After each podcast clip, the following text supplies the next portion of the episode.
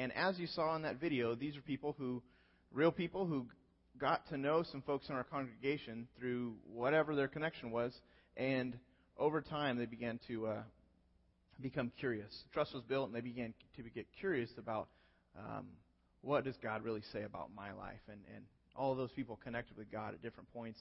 Some was a real short period of time, and others took several months, even over a year, to for people to come to know Christ. And so, and that's just it's a real process. But um, trust is, was one of the issues that came up in this video, and that's what we're going to be looking at today. And but has anybody ever been a door-to-door salesman? Anybody ever had that job? We got one. We have one door to two, three. Okay, we got four. Slowly, people. Nobody was like, "Yep, me." I'm. I wonder why that is. You know, that's probably got to be mo- one of the most difficult jobs to do. I mean, it's that's a pretty difficult job. It's a difficult way to make a living, isn't it? For those of you who who've done that, pretty difficult way to earn a living. Yep, yep. You know, it doesn't matter if they, you know, if they've got a great product. You know, they got some really flashy merchandise, nice clothes, dashing charm. You know, they can say everything nice to you.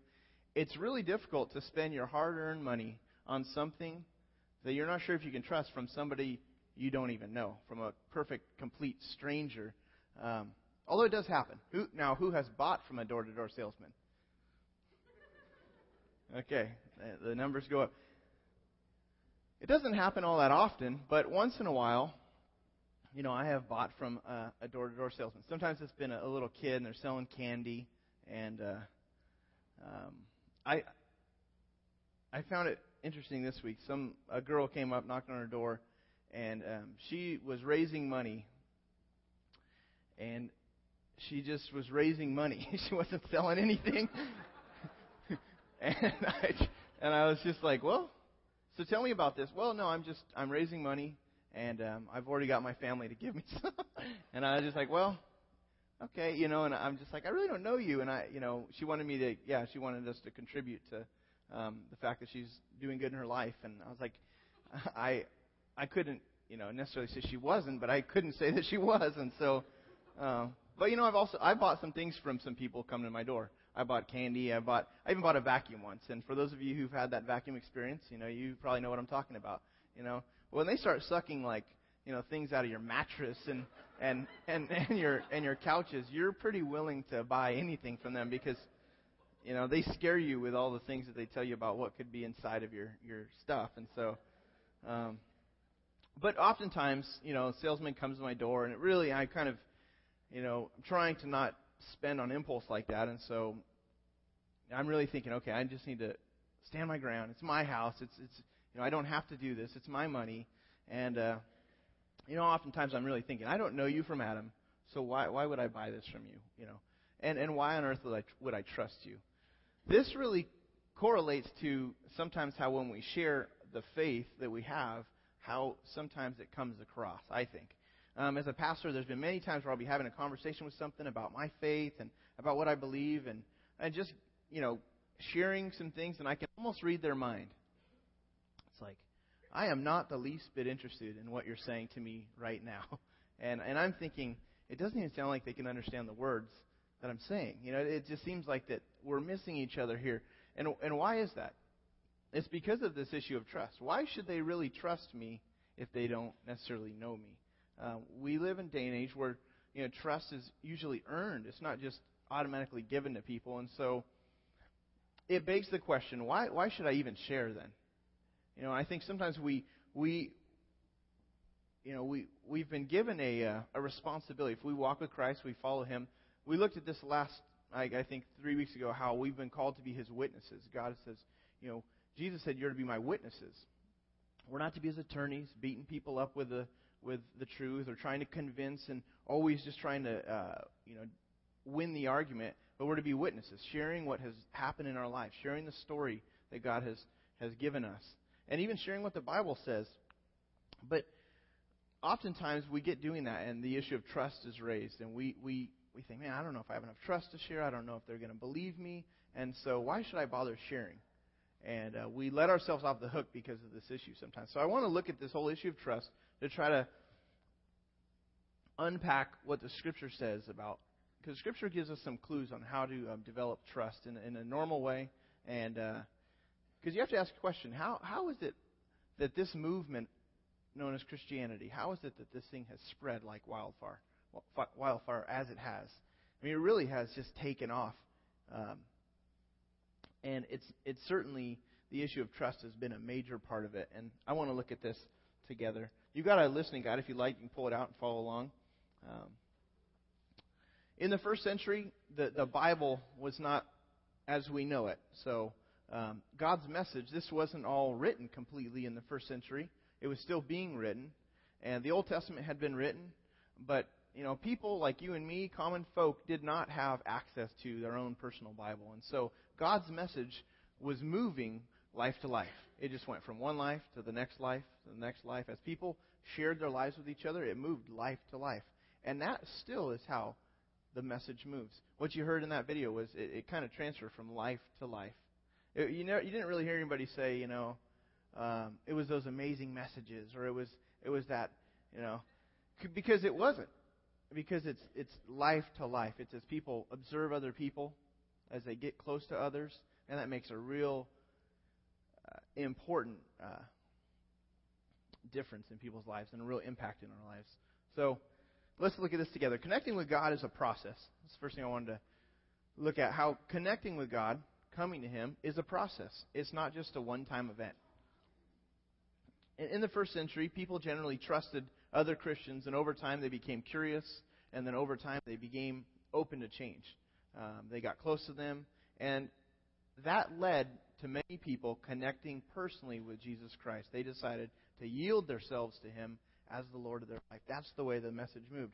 But curiosity doesn't usually happen until trust is built with another Christian.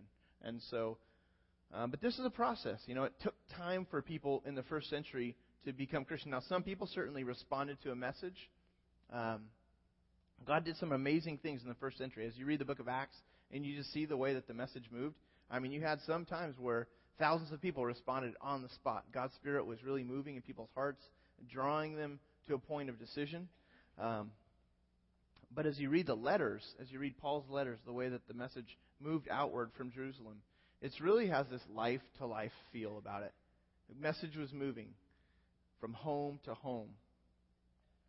And everyone here in this room is you're somewhere in the stage of, of committing your life to Christ. You're, you're in the process. Now, you may be just investigating right now, but you're somewhere in the process of getting to know God better.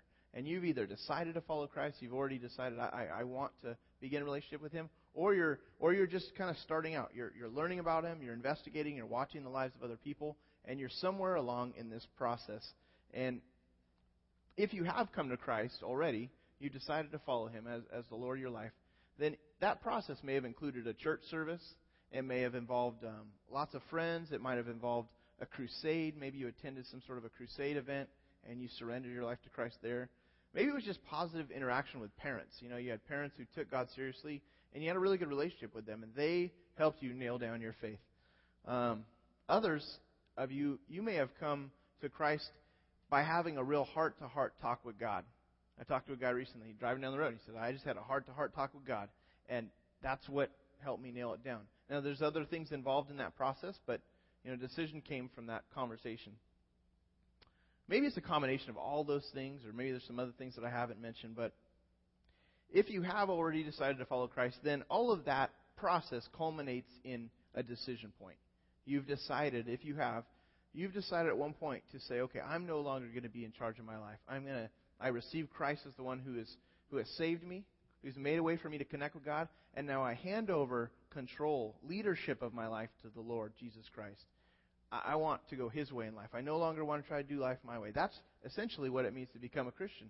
And but I really want to focus on this whole issue of trust. This is one key issue that's that's very very much important part of the process. Trust. If you're if you're in that process, you've not decided to follow Christ yet, then trust for you right now might be a major wall. You know, the message makes sense, like what it means to become a Christian, that makes sense cognitively. Um, you've heard some stories, but um, it's just there's this wall of trust. You're like, you know what?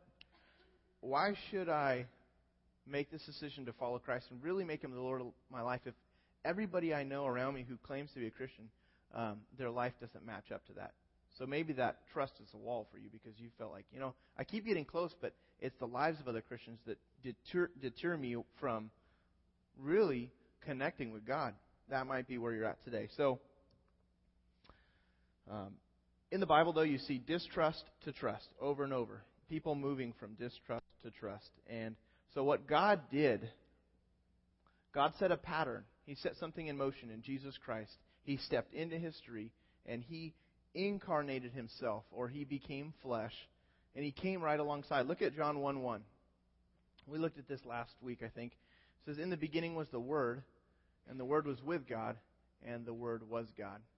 So there's this there's this figure known as the Word, and then in verse 14 we learn we learn more about who this character is. Verse 14 says, "And the Word became flesh, and He made His dwelling among us. We have seen His glory, the glory of the one and only, who came from the Father, full of grace and truth." So John, the writer here, he's talking about Jesus Christ. He's saying, "We've seen Him. He, the Word who was with God in the beginning, who has existed for all eternity as God, He became flesh." and he made his dwelling among us. This is known as the incarnation. That's the doctrinal theological statement. The incarnation. God, he incarnated himself. Literally, the, the word um, to make his dwelling, it actually means to pitch a tent. So he, he like set up camp in our in our world. He decided I'm going to go and reside with my people so that they could really get to know who God is. Essentially, who who he's saying, who I am.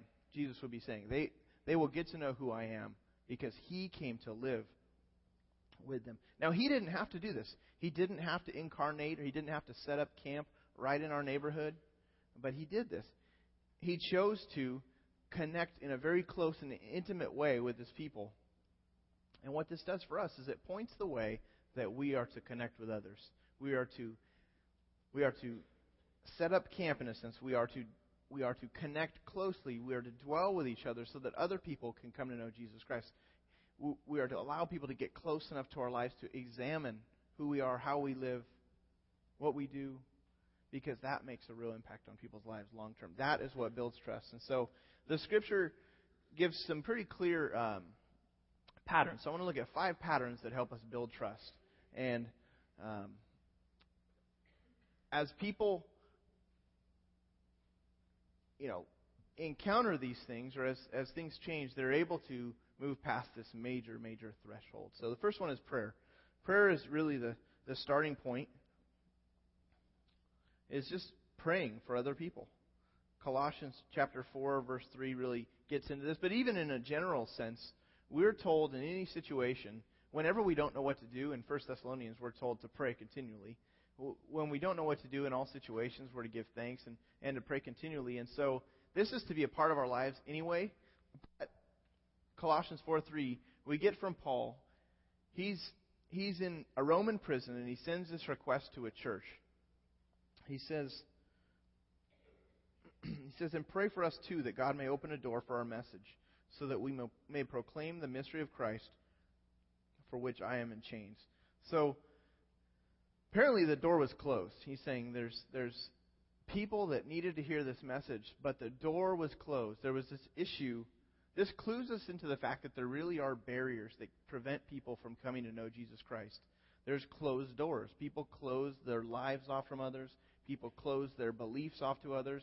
And so Paul is saying, hey, pray that God would open the doors in the lives of people so that the message can really go forth. And he's like, hey, I'm in chains. You know, please pray. This is an important matter. I wouldn't be, you know, imprisoned if it weren't important to God. And so Paul, his life is on the line. He's saying, let's pray. Eh, you know, as I came to Christ when I was 18, this was a major part of me coming to Christ.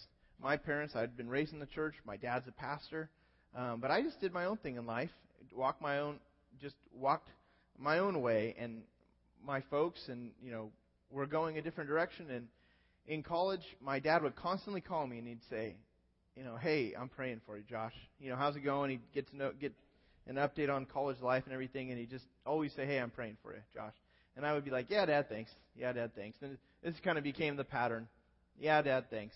And But he and my mom really did pray for me in those years when I was kind of searching for who I was going to become, trying to figure out answers in my own life. And I don't exactly know all that went on in the spiritual realm behind the scenes as God was answering those prayers. I don't, I, didn't, I don't understand it all, but God was doing something through those prayers. And I began to ripen up. There was people involved in the process, but I began to ripen up. And I know that prayer had something to do with me deciding to really follow Christ and to take Him seriously. And maybe for you, this has been a big part of it. People were praying for you. Maybe others even said, "Hey, I'm praying for you," and and you're like, "Oh, I'm I'm, I'm being prayed for." What does that mean? You know, um, essentially, people are just praying to you know taking taking you and and praying for for your life and wanting to help you come to know Jesus Christ. And you know, I look at it now, and I'm really grateful for the fact that my folks did that, and other people probably were as well. Um, but this is a starting point for building trust: is begin to pray. And the second thing is learn. You see, this Jesus was the master at this. He was the master learner. He took time to learn about people. And we get some interesting stories in the Gospels Matthew, Mark, Luke, and John. All those four books, they talk about the life of Jesus. And we get to see the way that he interacted with people. Um, but Jesus, he really took the time to learn about others. We, we like to ask questions, or we like to talk. We don't generally like to ask questions. You know, generally we like to talk and talk and talk. At least I do. You know, I like to talk and I like to dominate the conversation and talk and talk and talk and talk. Well, Jesus, he took the time to listen. He took the time to learn. And sometimes he wants us to just take a step back and to begin to ask questions and learn from the example he set. All of us struggle with the whole talk and talk and talk because we're all born with this inborn pride. All of us. We have it till the day we die, Scripture says.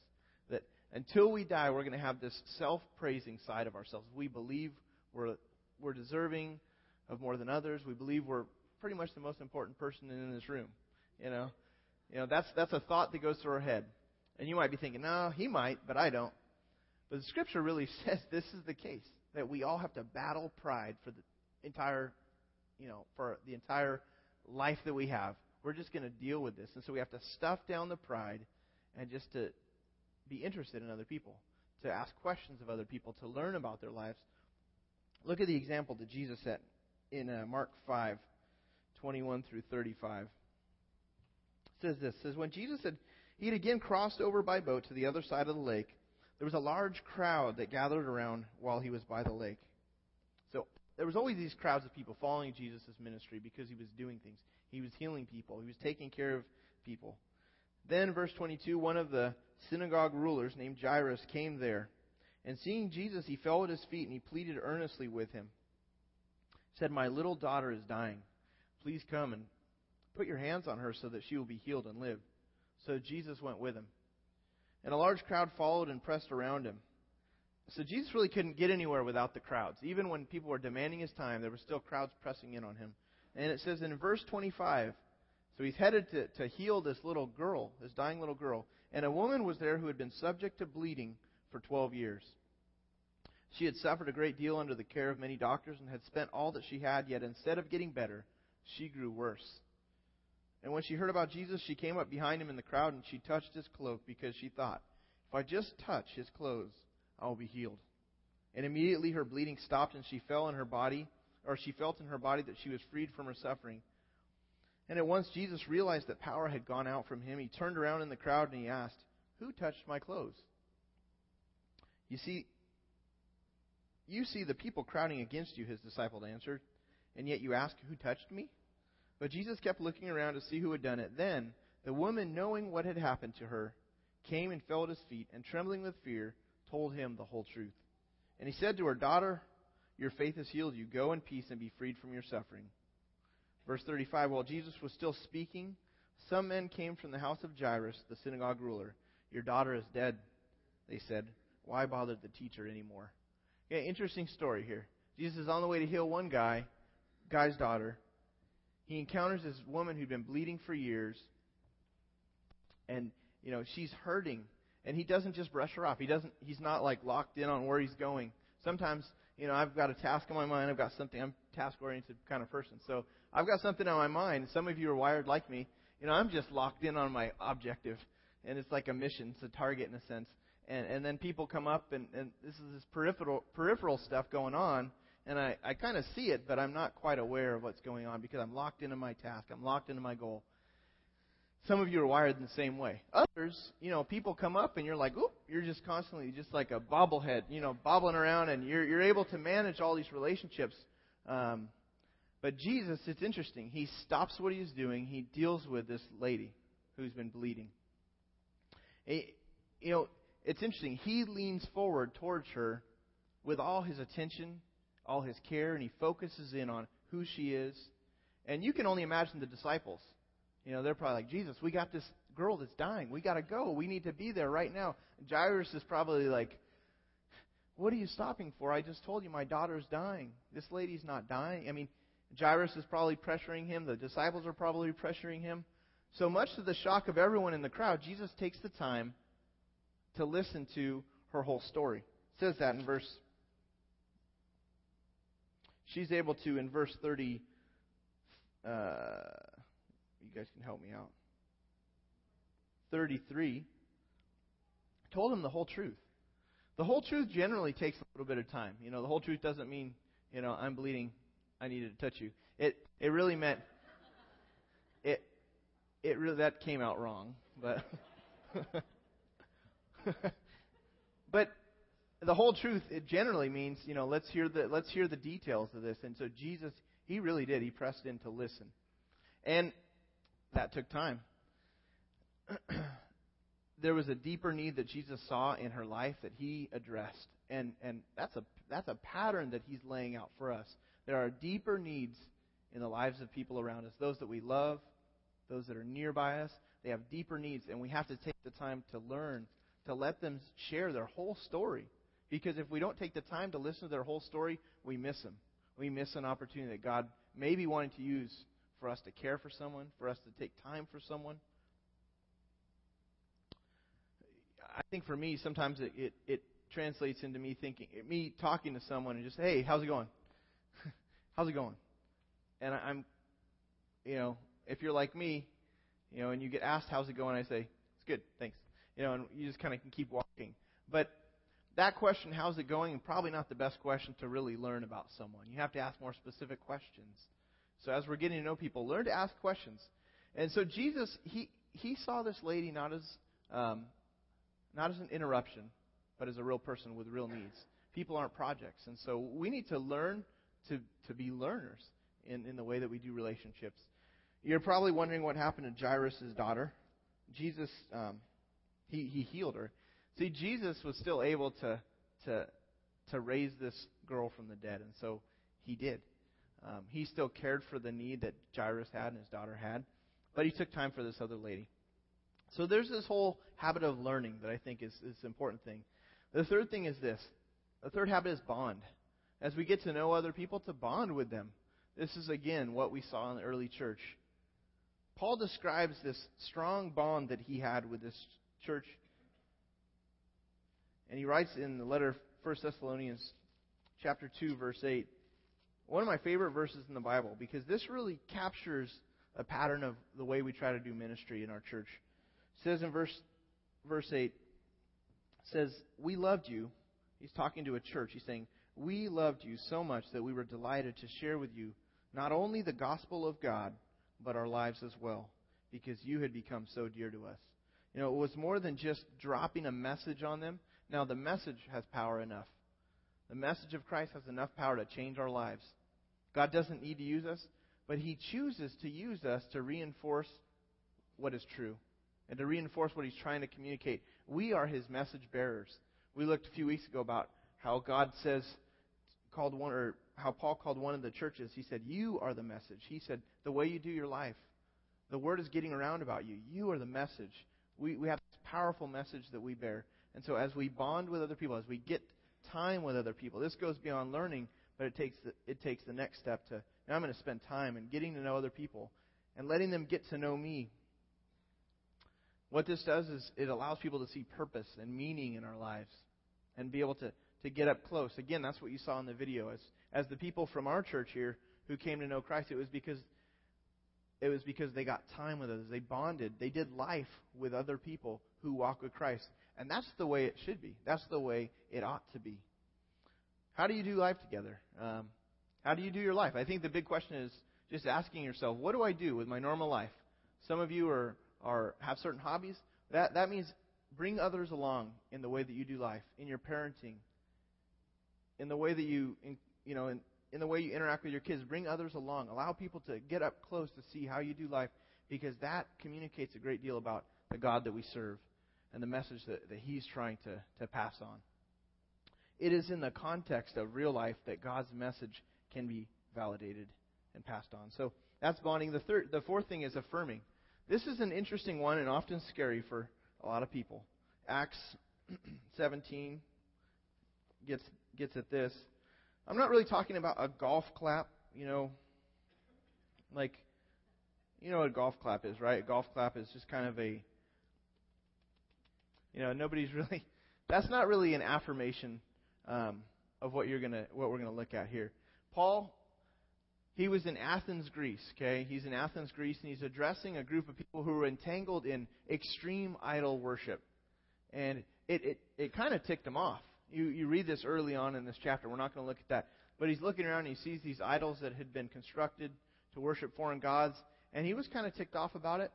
Um, and he began to share with he began to share Jesus with people. And of course, it drew a crowd. People were asking, "Who you are? Who do you think you are?" And he's brought before a council who was in charge of the religious and educational system in Athens. And it says this in verse 22 through 23. It says, Paul then he stood up in the meeting of the Areopagus, and he said, Men of Athens, I see that in every way you are very religious. For as I walked around and I looked carefully at your objects of worship, I even found an altar with this inscription To an unknown God. And now what you worship as something unknown, I am going to proclaim to you. And then he starts from there, and he, this is what he says. He says, The God who made the world and everything in it, he is the Lord of heaven and earth, and he does not live in temples built by hands. And he is not served by human needs as if he needed anything, because he himself gives all men life and breath and everything else. From one man he made every nation of the earth that they should inhabit the whole earth, and he determined the time set for them and the exact places where they should live. God did, and he goes on and on and on, and he begins to talk about what God has done. And it leads him to the point where he's able to express the message. But notice how he affirmed their seeking. He affirmed, wow, he says in verse 22, I can see that in every way you are very religious. You know, they had they were looking for something. They were searching for something to connect to on a spiritual level. And he started there. You would almost expect Paul to just blast them because it did frustrate him to see these idols. You read that. And you would almost expect him to just say, you know what, you're in violation of the second commandment. You know, because there's a commandment about idol worship, isn't there? Uh, you would expect him to start there, but instead, he says, you know, you're very religious in every way. And he starts with the, the worship of idols to lead into a personal God who's close at hand, who wants to relate to them. He, but he starts where they're at. And many of us, we have such a hard time not jumping on people for their life practices. People do life different than, than, than you and than me, but we don't have to jump on them for the way that they do life that might be totally in opposition to God. And so in the scripture, you see there was sensitivity given to those who were in the process of coming to Christ. They weren't jumped on, they weren't put down.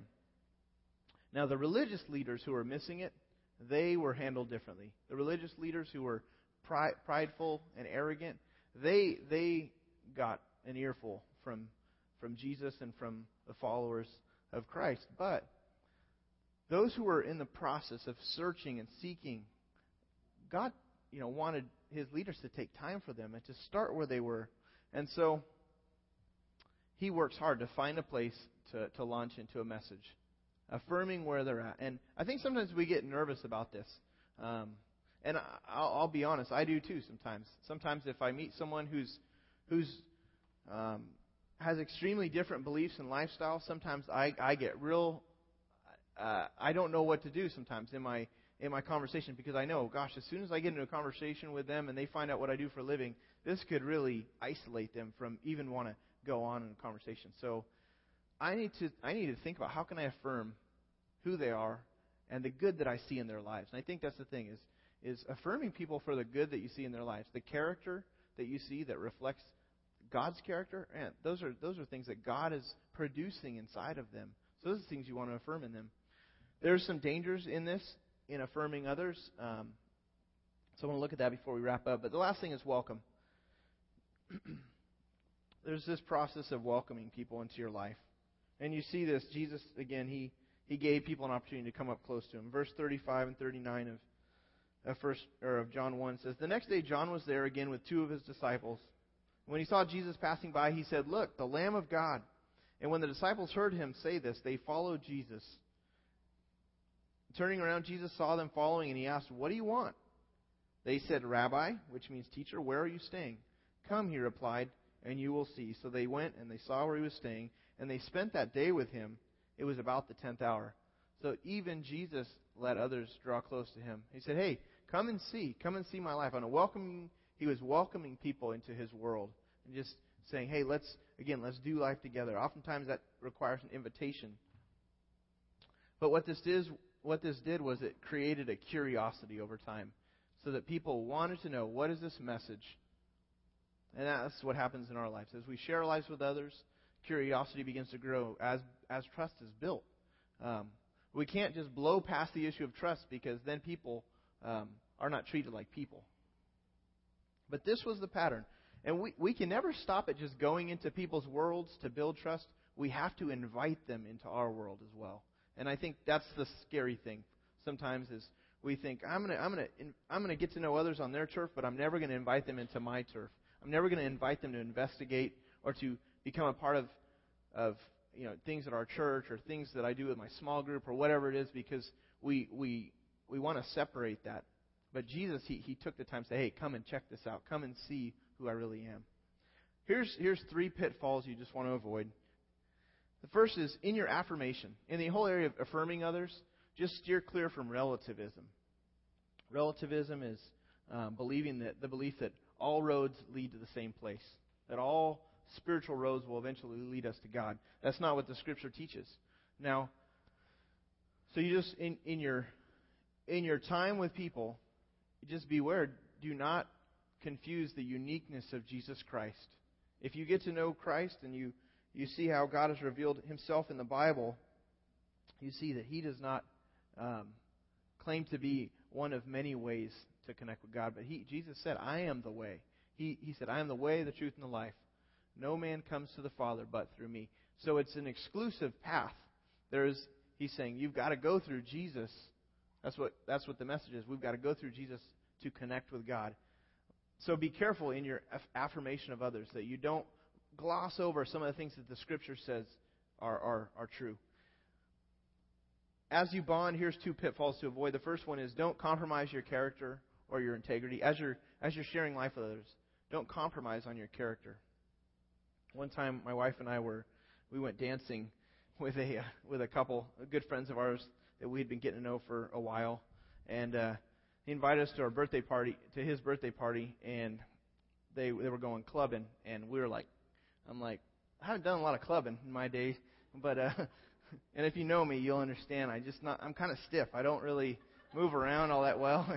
And so I hadn't been in a high school dance since, I mean, like my freshman year in high school. And so I wasn't really, and it didn't go that well and as a freshman. And so I was really like anxious about this whole experience. So I, we go and we're hanging out with my buddy and all his friends. And we're out on the dance floor. And I'm seriously, like, I don't even know what to do. And Erica knows, knew how to dance. And I'm just like this goofy guy. And, and she's like, just look at other people. So I'm looking at other people and I'm trying to just copy other people. And, and I saw this one guy who was doing this kind of thing, and I was like, all right, I could do that. And another guy was waving his hand up. So I did different things, right? And and uh, well, I hit this one point where I mimicked somebody that was doing something a little inappropriate, and I uh, and Erica stopped me and she said, "Josh, that's out of line." And I was like, "You're right, it is," you know. and I got back to you know what was what was right. And but I think in your in your just, you know, as you're interacting, you just have to, you know, you can't compromise your character, your integrity, because, um, again, that's not the point of it, obviously. And so, you don't, you know, and uh, I don't know, you may have had similar situations like that where you realize, man, this, I, I can interact only up until a certain point be, before I, I need to stop, because that would cause me to violate something that God says is a boundary for me as a follower of Christ. The last thing is really similar: is don't walk unwisely into temptation. And and this basically is just a, a be careful. Be careful that as you're connected, God loves all of us. Scripture says, "For God so loved the whole world that He gave His only begotten Son." So for everyone, everyone that you get to know, that God loves this, this, these people in our lives, and so we want to take the time to get to know them because God really loves them. But if you're married, there's some boundaries. If you're married, it's not the wisest thing to really get to know and bond with someone else who's of the opposite sex. That's just that's that's dangerous, and it be, it's out of bounds. Because if you're if you're connecting and starting to share your life, and you're married and you're connecting with someone of the opposite sex, that just opens the door for real real tempting situations. Um, if you've got a problem with alcohol, you know you need to avoid tempting situations and environments where you're going to be put in a position where you're tempted. You know, if you're single, again, you have to you have to realize there's some barriers, there's some boundaries where if I cross some boundaries, I'm going to I'm going to be putting myself in a really bad spot. And for all of us, it's slightly different, but there are some really tempting situations that we just need to avoid. So, just wanted to draw your attention to those. Let, let's go to the Lord in prayer. Father, we just thank you for your love and your goodness. Thank you that you, you loved us so much that you would send Jesus and that he would live a perfect life and die a death that that made a way for all of us to know you. And Father, we, we are not um, we could never be grateful enough, Lord. We could never um, repay you for the good, you know, the way that you've just demonstrated your love for us, God. We could never, you know, we we just we always fall short of what you've done, God. And so, Lord, we, we pray that we would return our love to you by the way that we live our lives, by the way that we live out our mission and our purpose, God. Thank you that you have you've called us to be witnesses, those who will go and share our stories with other people who are in our lives and share our lives with them and, and get to know them and care for them, to learn from them, to listen to them, Lord. And um, Lord, that you would ultimately do real work in people's lives, bringing them to want to know who you are and connect with you. God, um, I know there are many here that, that are in that process, God, that are searching. And, and Lord, I pray that they would um, ask the questions that they need to ask, Lord, and that they would investigate who you really are and, Lord, what your claims are. And Lord, I pray that you would move in their hearts, Lord, drawing them to the point where they're ready to surrender all to you. And God, I thank you, Lord, for, for those that follow you. Lord, we pray that you'd help us to build trust more effectively, um, to be really loving, God. I think that's the key to building trust is to truly loving other people. So, God, we ask you for the power to do these things because on our own we just can't. So we pray for your power, God. In Jesus' name, amen.